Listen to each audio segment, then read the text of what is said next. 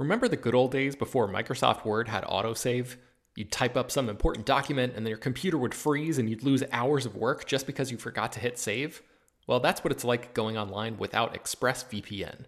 Every time you're connected to an unencrypted network, whether it's in an airport, a hotel, a cafe, or anywhere, your online data is not secure.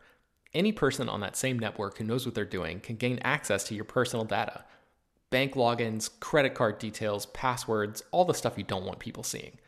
Unfortunately, hacking has become much easier than it used to be. People don't even have to be exceptionally skilled to do it, and there's a lot of money to be made by selling your information on the dark web. ExpressVPN stops hackers from stealing your data by creating a secure, encrypted tunnel between your device and the internet. It's incredibly easy to use. Once the app is running, you literally click one button to get protected. And it works on your phone, laptop, tablet, and more, so you can stay protected on the go. I've been using ExpressVPN for a little while now, and I can rest easy knowing my info is safe and secure. I've heard horror stories of people who've been hacked, and it sounds like a massive pain to try to get any resolution in the aftermath, so I am not interested in finding out what that process is like. Secure your online data today by visiting expressvpn.com slash slash film. That's E-X-P-R-E-S-S-V-P-N dot com slash slash film and you can get an extra three months free. ExpressVPN.com slash slash film. This show is sponsored by BetterHelp. This year has gone by incredibly quickly, but it's always nice to pause and take stock. What's something you're proud of in 2024 so far? What's something you still want to accomplish this year? I know I'm guilty of falling into a routine and not always thinking about the bigger picture. But as the great Ferris Bueller once said, life moves pretty fast. If you don't stop and look around once in a while, you can miss it. So it's crucial to take a moment to celebrate your wins and make adjustments for the rest of the year. Therapy can help you contextualize your progress and set achievable goals for the next six months. As you surely know by now, it's not only for people who have experienced major trauma. Therapy is helpful in all kinds of ways, including learning positive coping skills and how to set boundaries. If you've been considering trying therapy, check out BetterHelp. It's fully online and was specifically designed to be flexible and customizable to your schedule. To get started, just fill out a brief questionnaire that matches you up with a licensed therapist, and you can switch therapists at any time for no additional charge. Take a moment. Visit betterhelp.com slash filmdaily today to get 10% off your first month. That's betterhelp, H-E-L-P dot com slash filmdaily. Hello, everyone, and welcome to Slash Film Daily for November 7th, 2017. On today's show, we're going to be talking about a bunch of news, including AMC's theatrical masking policy, uh, the Justice League running time, uh, Luke Skywalker's backstory in Star Wars The Last Jedi, and Mark Millar's first Netflix uh, project. And in the mailbag, we'll be talking about movies that deserve sequels. This is Peter Sciretta, and joining me once again on today's podcast is Slash Film weekend editor Brad Oman. Hey, what's up, everybody? You're back, kind I'm of. back. Not not not yet, but Yeah, just You're for here. today. Yeah. I'm here. I, I don't even know how long it's been since I've been on. It's been a while though. yeah. Last time you were on, you talked a little bit about uh, your teaching. Uh, how's that been going? Uh, yeah, it's going fine so far. I'm just I'm just exhausted all the time. Really, it's just that's the big thing. It's just because going back and forth between the slash film stuff that I still do and the teaching and the stuff that I have to do for my actual student teaching program, it just leaves very little free time. Um, and so yeah, like I'm just I'm almost I'm busy pretty much every part of the day. So very little breathing room for anything else. Do you still get to go see movies? not nearly as often as I would be if it, I were doing my normal stuff for you guys. It's um like in October when I saw, I saw Blade Runner 2049, but that was the first movie I had seen in like two and a half or three weeks, and then I missed another two weeks of movies basically uh, until I saw. Gosh, what did I even see? Oh, I, for October break, I saw like Battle of the Sexes and Kingsman: Golden Circle finally, and then I took another little bit off, and then I just saw Thor Ragnarok last week. So Oh. I'm, I'm trying to keep up, but Wow, Movie Pass is almost breaking even with you. Almost, almost, but not quite. um, we've talked. Uh, let's jump into the news. We've talked about in the past uh, about AMC. I know that you're not a fan of AMC. Uh, on the site yesterday, we had this um, article on this tweet. Uh, basically, uh, the, the headline is. World's largest movie the- theater chain essentially admits to not caring about theatrical presentation. So, what is the story about, Brad?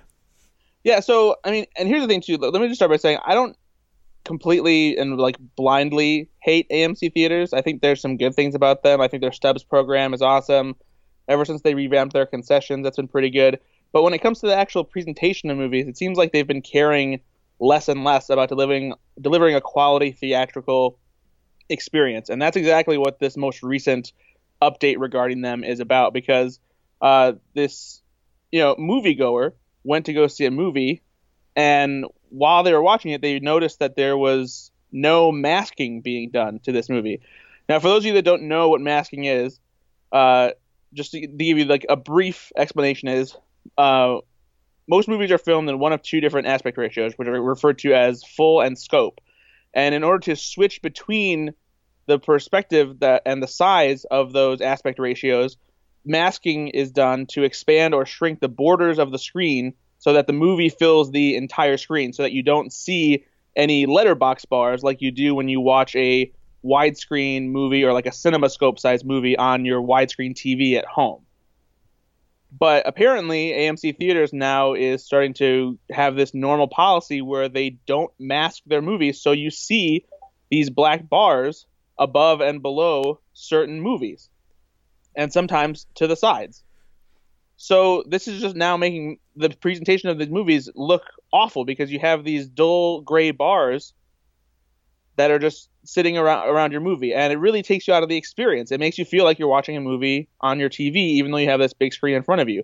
And they replied to a person who complained about it that this is just the normal thing that they're starting to do now because apparently their digital lines are so clean and crisp that now it's just okay to do that. And it's really disappointing. Yeah, and they said like the projection technology. I, I, mean, some projection technology, like the laser projection technology of like uh, Dolby um, Vision, uh, you know, the blacks are so black uh, that you can that they say you can hardly notice, but it's it's never going to get to the point of having an actual mask over the screen. Yeah, exactly, and it's just I, I don't know how much it costs to, to maintain the mechanism that you know opens and closes to you know create the masking effect. Maybe they were having to repair it too often, and it was costing them too much money. I don't know, but either way, it seems like a pretty poor decision to make a worse theatrical experience. And this is coming from somebody who has had unpleasant experiences with how AMC theaters uh, treats their movie screens anyway. Like for example, uh, my local AMC theater, I went to see Get Out with my mom, and this was my second time seeing it, and I thought that the screen looked a little too tinted blue, and yeah. so and so I went to talk to them. And I was I was like, I think something's wrong with the like the color settings on the projector or something. And they were like, Oh no, uh, our screen is scratched. I go, and if the silver screen gets scratched, it creates some inconsistencies with the color. I'm like, uh, okay, so why are you still showing movies on that screen? And then I saw two weeks later, I saw another movie in a different theater in the same multiplex, and it had a similar issue where it was a smaller section, like a like a uh, a faded circle in the middle of the screen where it was vaguely tinted blue as well, and it had the same problem. And just out of curiosity, I went and checked the other screen that had a problem with from two weeks earlier to see if it had been fixed yet, and it hadn't. And their excuse was that there's only like one company for the entire country that fixes silver screens, and they had to wait until they got to them. And I'm just like, give me a break. Like, if that's the case, you either need to get a rush and get them to fix this, or you need to stop showing movies on these screens because they look terrible. Yeah, and I, I, I talked about in the past my my experience going to Blade Runner and showing up to the theater and the ticket uh, taker telling me, "Oh, uh, by the way, the uh, the sound is kind of broken in that IMAX theater that you you know paid twenty something dollars to see the movie in. Uh, it might be a little echoey. Uh, if you want, you can you know get a refund or see the movie." and I was like, uh, "Wait, who would choose to go see the movie to pay?" By the way, fifty percent of your movie theater experience is going to be bad. So if you want to pay for your ticket still, that's cool with us. Yeah, I don't know. It's just the the worst. And by the way, I, have talked to some people that apparently, you know, I've gone to Regal cinemas, and this is also a policy with theirs that they are, are doing not doing the masking anymore. So this isn't something just isolated to AMC. Um, this this could be the future of you know these mainstream. Uh, widespread multiplexes and uh, it's a shame. Uh, I haven't experienced this in person, but I do remember going to see um, the Hateful Eight when it was doing its road show, and I saw it in AMC theater in Burbank, and that uh, I'm not sure if you saw the roadshow version of of that Quentin Tarantino film, but it was a very weird, different aspect ratio than normal. I, f- I forget what it is, Cinescope or something. Yeah, uh, and um, basically it was formatted on the screen that almost like the basically they didn't have um, their masking technology couldn't go to the to the edges of the thing, so there was wide air. Like it was basically what you know this guy is saying. It was basically an unmasked. Uh, you know, very wide image in the middle of a screen, and it was it was very distracting. Actually, H- have you had any experiences with uh, not seeing masking in in an AMC theater? No, I haven't. Well, oh, well, I did have one one time, but it wasn't. They didn't do it on purpose. Um, it just happened that their their um, masking mechanism happened to be broken that day. It was actually when I saw uh, Moana. Um, and so, and it was, and when I, when that happened, it was really distracting for me because I complained about it. I went, I was like, hey, I was like, this isn't the, like the movie, because it looks like the movie's not filling the whole screen, even though that's how it's supposed to be presented. Um, and it's, it's almost kind of like a psychological thing. Like you feel like you're being gypped because you're not seeing the movie fill the full, you know, area of what you see in front of you. And it really bugged me but they you know they couldn't do anything about it because their mechanism was broken and so yeah i like i said i imagine that's probably why they're pulling back on it so they don't have to keep fixing it i've also noticed that i'm not sure if you've noticed this but some amc theaters when they show trailers the trailer doesn't fill up the whole screen have you, have you yeah. seen that I have I have seen that, and that's also annoying to me. Yeah, I it, like it almost gives me like anxiety because I'm like sitting there watching the trailers, and I'm like, is this is this messed up? Should I go and talk to someone? Like, is the movie going to be okay? Yeah, exactly. yeah. Next up in the news is uh, Warner Brothers apparently made uh, sure that the Justice League runtime was under two hours, so they mandated it. What do we know about this, Brad? Yeah, so there's a new report from Wall Street Journal uh, that did some, you know, profiling of Justice League and apparently, Warner Brothers CEO Kevin uh, Tsujihara said that he specifically uh, told Zack Snyder, Chris Terrio, that they wanted Justice League to be under two hours, and that's likely in reaction to the fact that Batman versus Superman: Dawn of Justice was a bit of an excessive 151 minutes, uh, which was a little, just a little too hefty of a movie, I think, for people to really enjoy. So uh, they specifically set out to make a, um, what is essentially the shortest movie in the DC extended universe. Now, and, now, a lot of people are celebrating this. You know, they're celebrating that like studio mandated uh, running time. Is that something we should be celebrating? I mean, in this specific instance, I think yes, because um, as somebody who has enjoyed Zack Snyder before, uh, before I, I like 300. Um, I like Watchmen. I I think that he can definitely, and I think even people who love him will agree with this, be a little self indulgent, and that includes runtimes for his movies. And Batman vs Superman was no exception. Although I would argue, I would argue that I think um, the ultimate cut of Batman vs Superman. Have you seen that? I haven't gotten around to watching it, but I have heard that it's better. Yeah, it's better. It's uh, I'm not going to say it's a good, uh, you know, it's a, great film, uh, it, but it does make it better. It's a much more coherent movie, and uh, Zack Snyder has a career. I, I wrote about this uh, in the past on site.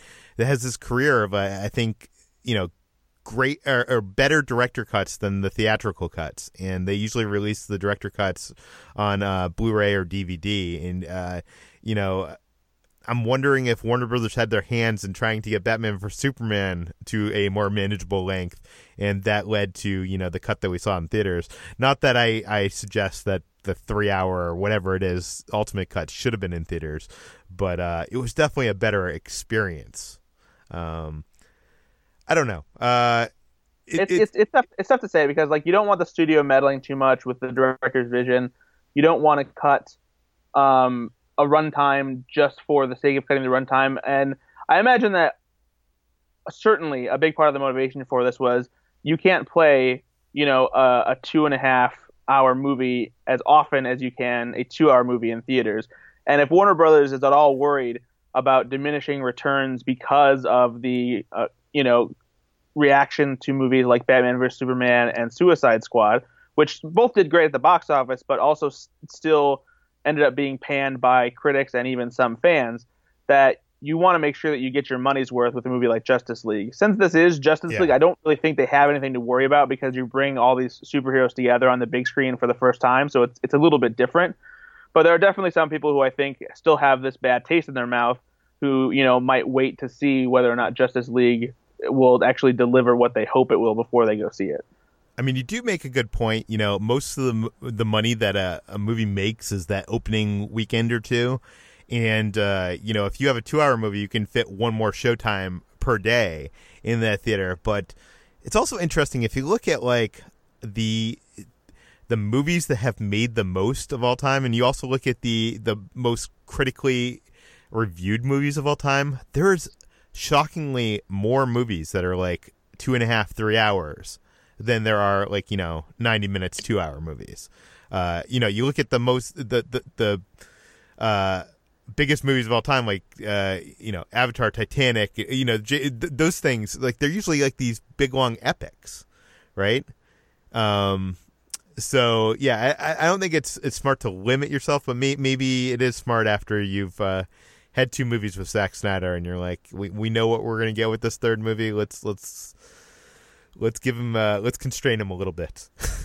um, anyways, also in the news, uh, Mark Hamill has been doing some interviews, and he basically told Disney Insider. Uh, he spoke about uh, the biggest challenge he faced returning to his iconic character for for all these years, and this is the quote he gave. He said, uh, "The biggest challenge for me was actually in the time between Return of the Jedi and Star Wars: The Force Awakens. I had to know what had happened." To Luke during these years. I had to glean decades of backstory from the script, and some of it I had to make up for myself. I had to know what he went through during this time. It's not important to the storyline for this film, talking about Last Jedi, but I did discuss some of my thoughts with writer director Rian Johnson to make sure I wasn't coming up with anything in my personal backstory that would affect Luke's portrayal in this film. So I think this is interesting because he's he he basically says here that what happened to Luke Skywalker between episode 6 and 7 are not very important to the plot of Star Wars The Last Jedi. Um I, I know that's probably simplifying things. We, we we have seen in the trailers that we will apparently see a flashback to that you know that faithful day when Kylo Ren and the Knights of Ren uh, kind of massacred the uh, the Jedi Academy that Luke Skywalker was a part of. You know, we see Luke's hand reaching out of the rubble. Uh, so we're gonna get to see some of what happens between Return of the Jedi and Force Awakens, but uh, you know, also today we published the story of Kathleen Kennedy, basically, you know, trying to set fan expectations in, in an interview with StarWars.com. She basically said that you know the movie won't answer all the questions; it'll answer some of the questions. So, uh, Brad, I, I guess what I'm asking is, uh, should we be should we be mad that they're not telling us about Luke Skywalker and what he's been up to? And I, I guess my concern is, are they just going to throw this into comic books and books that I'm going to have to read later on? I I want to see it on the big screen. What about you? I mean, no, it's it's a, a very good question, but at the same time, we have to think about the fact that there are plenty of answers to questions that we never really needed, but we got from the prequels, and it kind of ruined stuff for us. Oh yeah, who who is the emperor? You hear all these people saying like, you know, who is Snoke? Where did he come from? We we didn't know anything about the emperor, and Yeah, then they like- answered that in the prequels. Yeah, yeah, exactly. You know, and we so we don't need all the, the answers to to all of these questions. You know, that's that's a big part of the reason why I'm worried about the Han Solo movie is I don't necessarily know that I need answers to all the the signature traits of what makes Han Solo Han Solo. And so I think leaving some mystery is is good. That we don't necessarily need to know everything that happened during that time span. I'm sure we'll get some of it filled out, but I I feel like it's better to to join characters at a new point in their story in their journey and pick up with them from there and kind of put you know certain pieces together and make our own assumptions and allow filmmakers to keep that mystery and and leave it open you know for like our own imaginations like i think it's it's good for fans to be able to like think about things themselves and fill in the, the gaps their own way so that we don't need every single detail for every single character so while I would like to see some of that on the big screen in in some way, I I don't feel like we need everything explained to us. Um, and we should mention, I mentioned yesterday on a podcast that uh, the whole Disney situation around the LA Times, that basically they had blacklisted the LA Times for writing articles about the Anaheim elections and their treatment of how they handled that or whatnot. Uh, that basically they, they didn't allow the LA Times to see press screenings for Thor Ragnarok. Um, and in, in response to that, a lot of critic organ- organizations stood up with the LA Times, including the one I'm a part of, uh, Los Angeles Online, uh, basically saying that they weren't going to include Disney in the awards, uh, in their critic awards later this year. Um, in you know, in uh, unity with the LA Times. Uh, but uh, you know that whole thing has come to an end. Uh, uh, Disney apparently has seen uh, the error in their ways and has have agreed to work with LA Times going forward. So. Um, we, have talked about Mark Millar's deal with Netflix. They have announced the first project that they're working on together. That is the Magic Order. Brad, what do we know?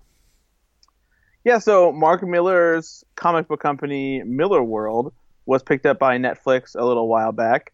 And initially, everyone, you know, thought that this was mostly because they were going to start turning some of other Millar's other comic book properties into, you know, TV shows or original movies. But Netflix was actually uh, looking to get into the publishing world as well, and they've just announced that they their first comic will be the Magic Order, which sounds particularly cool. Uh, I'm going to read you the official synopsis of the series. Uh, we live in a world where we've never seen a monster, and these people are the reason we sleep safely in our beds. Magic meets the mob in the Magic Order, as five families of magicians sworn to protect our world for generations must battle an enemy who's picking them off one by one. By day, they live among us as our neighbors, friends, and co workers, but by night, they are the sorcerers, magicians, and wizards that protect us from the forces of darkness, unless the darkness gets them first. I mean, so Mark, Mark sounds, Millar is always great with a premise. This sounds awesome. Yeah, it, this it sounds incredibly cool. Uh, it it has you know like a, a little bit of Harry Potter in it. It's got a little bit of Men in Black in it.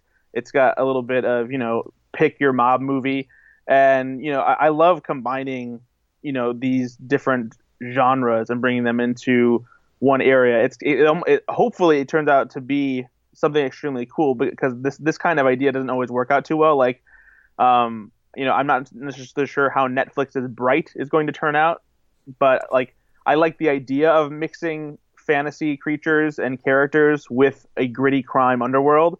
But there's something that's kind of off about what we've seen in the trailer so far. Um, but this, I, I, I, hope it's it turns out to be something that is worth watching. Uh, when inevitably when it turns into a series. For now, it's just going to be a comic book, but I'm already looking forward to when they, they decide to turn this into a series. But hopefully, the comic book is, you know, on its own something that's worth paying attention to. This whole deal with Mark Millar is weird because, you know, I think many people, when it was announced, didn't expect that Netflix was going into publishing comics. You know, they thought, you know, they were buying Millar Millarworld to, you know, get those stories to turn them into TV programming and movie programming for their service. Um, it's interesting that you know this is their first comic book. I, am wondering if if the idea is to test these ideas in the comic book world and adapting the ones that hit to you know on, onto Netflix shows and movies. Like, what do you what do you think the grand plan is for this? You mean for Millarworld in general, or for like their their well, comic? Net- Netflix Netflix's use of Millarworld. I I can't imagine that Netflix is super interested in making money off comic books in this day and age, right? No, but I'm well, but here, but at the end of the day, if they own the rights to the comic book, they don't have to pay anybody for them, and they're in control of where the series goes if they turn into a series, or where the movie goes if they turn it into a movie. Oh, for sure. And, and all any money that they that is made from you know whether it's merchandise or something like that, it all comes back to them because they own the rights to it. So I, th- I think that's probably their their biggest game is just make, being in control of every facet of the properties that they create, as opposed to some of the other projects where they've either you know picked them up, they're the one distributing them, and other people still have their you know their their hand in it as far as ownership is concerned. But but you know, but I'm but I'm just wondering like are these all these projects going to be coming from Millar, or are some of these like ideas that Netflix has for TV shows that they're like unsure about that they're like you know let's turn this into a comic book for you know a million dollars or whatever it costs to make a comic book release it see if people grab onto it and then do you know what I mean? Using it as Yeah, a I- backdoor pilot for movies and No, TV. for sure. This is something that you know Hollywood is obviously afraid of original ideas. they need to have a proven entity, and for the last ten years, I think at Comic Con, you you see a lot of like celebrities putting themselves in comic books and basically promoting comic books as like a backdoor to try to get a movie or TV show made. So we've seen a lot of that. None of that has kind of really taken off in the way. wasn't uh, wasn't there before Oblivion was a movie? Weren't they going to publish it as like a graphic novel just to like get some traction first? But then it just it ended up just moving forward as, as a movie instead. Yeah. I no, I think they actually made a comic book that for the sole purpose of pitching it as a movie. I'm not even sure if the comic book ever was released. I don't think it was. But uh, yeah, okay. So that does it for the news. Uh, let's get into the mailbag because we we are running long, but we have a good mailbag question, so I want to get to it. Uh, Errol from Los Angeles writes in, "What movies do you think should have had a sequel but never did? And if you have the time, what would you what would the plot to that said sequel be? I'm not going to get into that much, but uh, he, he has a idea for Brothers Bloom sequel, which I'm not going to get into the plot because it's kind of a spoiler. Uh, but um, I would watch that. Um, okay, so let's just get into our our um, our sequels that should have happened. Um, I'll start off first with uh, Tron Legacy. It's a sequel that could still happen. Um, I think that movie sets up a world and sets up characters, and Disney really wanted to have a sequel, and there might be a sequel. Um, but I- really love the aesthetic, the sound of that world. I want to. I want to spend some more time in, inside of Tron. Um, you know, I know Tron Legacy wasn't the the best received movie uh, of that year, uh, but uh, you know, visually, it's just so stunning, and I I I want to I want to I want to spend more in, in in that world. Although I think the the movie kind of sets up this. Uh, I'm trying to think of a way to say this without being spoilers. It kind of sets up the idea that the things inside the computer are going to come out into our real world, and I'm not sure that's as that exciting. Like, I don't want to see people with like uh, light discs throwing, you know, light discs in our real world. That doesn't seem exciting. I, I want to see more of the world inside the computer. Um, how, how about you? I, I'm pretty sure we're fine with spoilers for a movie from 2011. P- people, y- you don't know, Brad. I, I get the emails. you have no idea. Well, then you give them my email, and I'll just send them one single email back. Okay, what what is your first pick? Uh, so my first pick, and it's gonna sound ridiculous at first because this, first of all, this movie is not good, but there was a time when I saw it and I really liked it because I was still kind of young and not uh, educated in the ways of you know good cinema yet. Uh, but Lost in Space from 1998. Yeah, and that's based on a TV show, and it's going to be a TV show for Netflix. Actually, they're making Yeah, a TV yeah. show. yeah, it's supposed to be make a comeback. But uh, I loved that movie when it came out in 1998. I was I was 12 years old when it came out, so it was like a sweet spot for me. For whatever reason, I just I was so excited to see it because I, I knew it was based on an old TV show, and I just I liked the concept. It looked really cool, um, and I loved that movie. And it's it is blatantly set up for a sequel. I, I, I won't say any spoilers because just in case. Uh, but no, but for, but it, for a movie that's what 30, 30 years old. Yeah, almost. Well, yeah, almost uh, 20 years old. 20 years but, old. Yeah. Sorry. But um, but yeah, it's it is it is a very clear setup for for a sequel where they could have done anything. Um, and I, I I've always wanted to, I always wanted to see that happen, but I now it's uh, it's far too late now.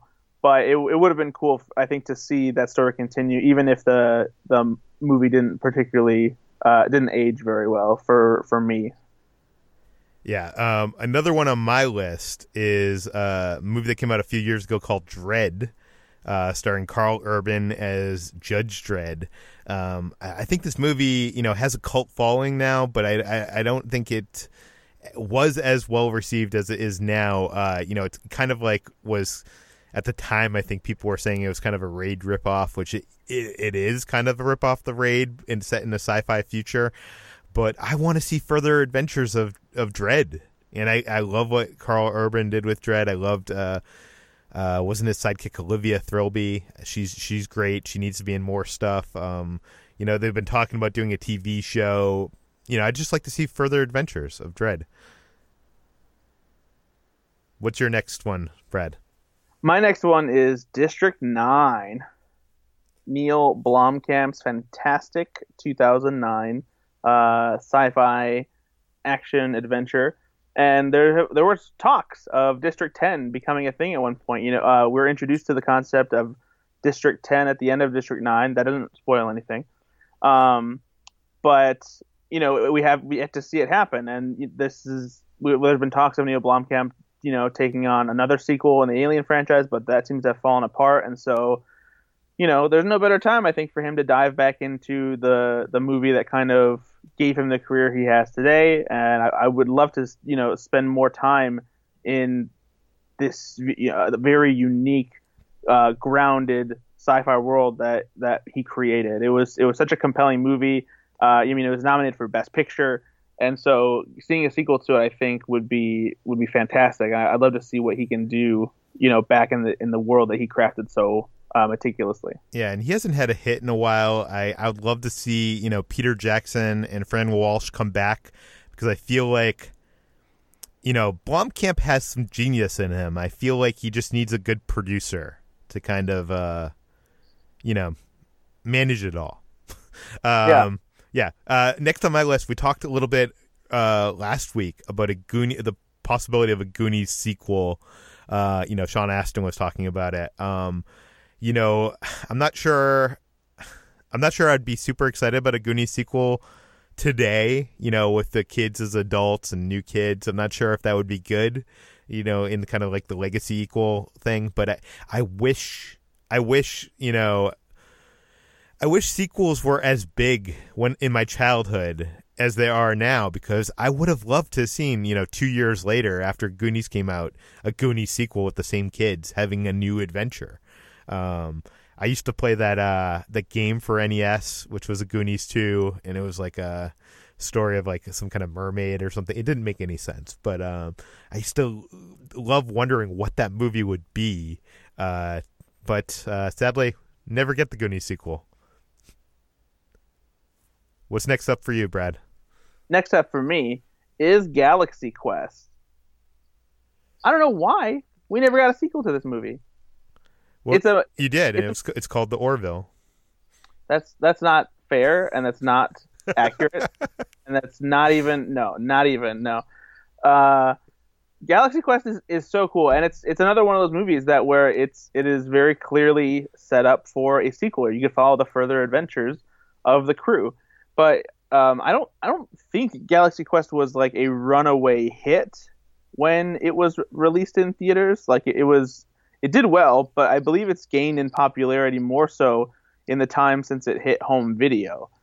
Yeah. And you know, it's not it's a movie where you could still do a sequel today. It's unfortunate that we're missing Alan Rickman for sure. That's very sad. But um, the good news is that we'll we'll be getting a sequel in some capacity, not in a uh, theatrical sense, but the the forthcoming TV series, as long as it moves forward um, at Amazon, is a um, a sequel kind of story because it will feature the old crew and it will also feature a new crew as well, uh, following in the footsteps of like the the Star Trek reboot style. Yeah.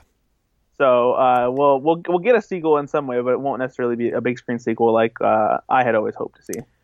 No, I I, I want to see further Adventures of Galaxy Quest, but I, I I kind of wonder like is is the appeal of that show doing kind of like a Star Trek parody, or is it you know the fish out of water? You know, having these people that were the actors in the show being thrust into the reality, and I feel like in the sequel you lose a little bit of that that second component. Yeah, you you definitely lose it a little bit, but at the same time, I I think that's why I'm also I'm still very excited about this series because it throws in that idea of them still being fish out of water because they're dealing with the fact that their show has been rebooted and they're no longer like you know the the cool the cool crew. Yeah. No, it's a good idea. Um, next up on my list is another movie from my childhood, which I wish had, you know, spawned a sequel at that time, and that is Who Framed Roger Rabbit. Um, that movie was, you know, magic. It really was, and uh, they tried to work on a Roger Rabbit sequel. I think J.J. Abrams even was involved at one point, like in it, early in his career. Um, but they never got a Roger Rabbit sequel off the ground, and uh, I think that would have been great. I'm not sure it would be great today, but um, I would have loved to see. You know, that movie was a lot of. There's a lot of Hollywood is doing these mashups today like you know the avengers you know they want to see like these characters interact that shouldn't interact and roger rabbit was that before anything else i think kind of um and uh i don't know i, I wish we had gotten a roger rabbit sequel. What's your next one? My next one is and this is something that we uh, was talked about in an edition of slash answers uh, is john carter the the franchise that disney hoped would be but ended up being dead on arrival. It definitely set up sequels. Yes, it did. And there are so many books that Edgar Rice Burroughs wrote what, that allow for sequels to happen. But man, it was I, I, really liked John Carter a lot, and I think that a lot of other uh, people like you and me all, also enjoyed it. It's it had a, a Star Wars feel to it, mixed with Indiana Jones, and it was it was stylish. It was fun. I didn't necessarily dig Taylor Kitsch in the lead, and apparently a lot of people agreed but I still really enjoyed the movie and I wanted to see where the franchise would go. But unfortunately, it just, you know, it bombed hard at the box office and we never got to see it happen. I, I hope that they try again with John Carter at some point because I, I think that there's a lot of potential there. Yeah. You know what? The, the marketing campaign for that, I think, was just bad uh, Disney was afraid of you know releasing a film set on Mars. They took you know it was originally called John Carter of Mars, and they took of Mars out of the title because they wanted to sell it to you know people that thought Taylor Kitsch was hot and didn't want to see a sci-fi movie. And uh, yes, I don't think it's a home run, but I would have liked to see. I would have liked to see more, and I, I think someday, s- somewhere, they're going to reboot that because it's just such a classic sci-fi story. Um, next up on my list is the movie Ferris Bueller's Day Off. They've been talking about a, doing a sequel to that for many years. I, I, I think since John Hughes is dead, I, I don't think it's ever going to happen. But I, I think it would have been cool to see Ferris Bueller, you know, in his twenties at an office job and kind of like trying to ditch the job for the day. I, I, I think you could have done something cool with that in like the '90s or like early 2000s. Today with Matthew Broderick, obviously it wouldn't work, but um, I don't know. I think that could have been a cool, cool way of doing a sequel to Ferris Bueller. What's next up in, on your list? First of all, I just have to say that I, that's the only one that you have here that I vehemently disagree with. Why? Ferris Bueller's Day Off is a perfect teen high school comedy from the 80s. It does not need a sequel. I think a sequel would taint it. It would just be. But you don't think they could have done for what what it does for teenagers in high school? It could have done for 20s. No, I think that there are already movies like that without without being a Ferris Bueller sequel. Like I, th- I think that a Ferris Bueller sequel would have been The Hangover Part Two. Okay. Okay. Like like I just feel like that's what that would have been the like it would have just been retreading all the same same beats and you know I just there's no there's no way there's just no way. I don't know. I think it would be interesting to see what happened to Ferris Bueller, but but you're right. Maybe the way Hollywood would take it, especially without John Hughes, uh, it might not be the right direction. Yeah. Uh, so the next one on my list is Real Steel. This is a movie that I, I really, really liked a lot, and it's the kind of movie that uh, Disney doesn't really make too much anymore. Uh, they've kind of strayed away from any live action movies that aren't remakes of their animated movies in recent years. And so, th- um, this one for me is directed by Shawn Levy, and it's just it's way better than a movie like this has any right to be. It's it's got an Amblin sort of feel to it. Um, you know, I, I just I've always really liked it, and you know, if boxing movies like Rocky and now Creed can get sequels, there's absolutely no reason that Real Steel can't get a sequel. I would love to see, you know, how Adam, the robot boxer at the, the center of the story, evolves as a fighter, and I just think it would be be great to continue that story. Next up on my list is one of my favorite movies. It's almost famous. It's one of your favorite movies as well. I know this might be blasphemy putting this on this list, but it's you know I just love the film so much, and I haven't seen Cameron Crowe do anything as personal since this movie, and I I think if you know the story of Cameron Crowe, which is what you know the story of Almost Famous is based on, I think you know where this could go. And eh, you know, in in his twenties, he's working for Rolling Stone, a magazine. Rolling Stone magazine moved from L.A. to New York.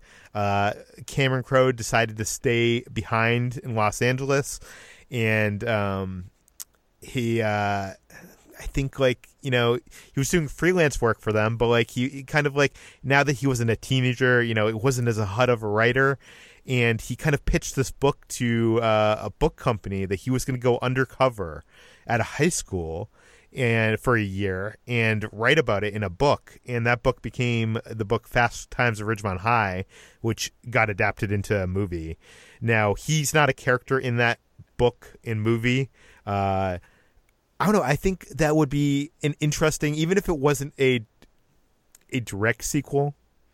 If it was a spiritual sequel, I think there could be something to that whole, you know, a writer going undercover in high school and that whole thing. I, I, I think, I think there's something there. You know, it might not be almost famous too, but uh, what do you think of this idea, Brad?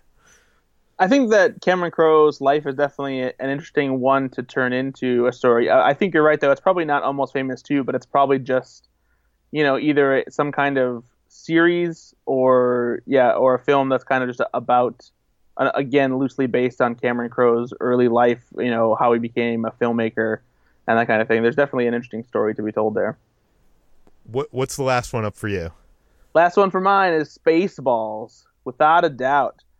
I have always wanted to see a Spaceballs 2, and I I'm kind of surprised that you know one didn't happen after the prequels came out, since the prequels are just ripe for parody. Um, you know, and now that we have a new a whole new Star Wars trilogy and even more Star Wars films that are being made, I just feel like there's no better time for a Spaceball sequel to come together. Um, and there there have been rumblings of it here and there in recent years about you know it potentially happening and them trying to get it off the ground. But Mel Brooks is definitely getting up there in the year. So if it's going to happen, it's got to happen very, very soon. Um, and I'm not sure I would trust anybody else besides Mel Brooks in his hands because like I, you know, the, the only you, person. Did you ever see that really crappily animated TV show? No, I never got to see it. I was always interested in seeing it just to see how bad it really was. It, it was not good. So yeah. yes, without Mel Brooks involved, I, I would not watch it. The only person I think that I would could trust with Spaceballs is probably David uh, Wayne and Michael Showalter because what about Lord and Miller?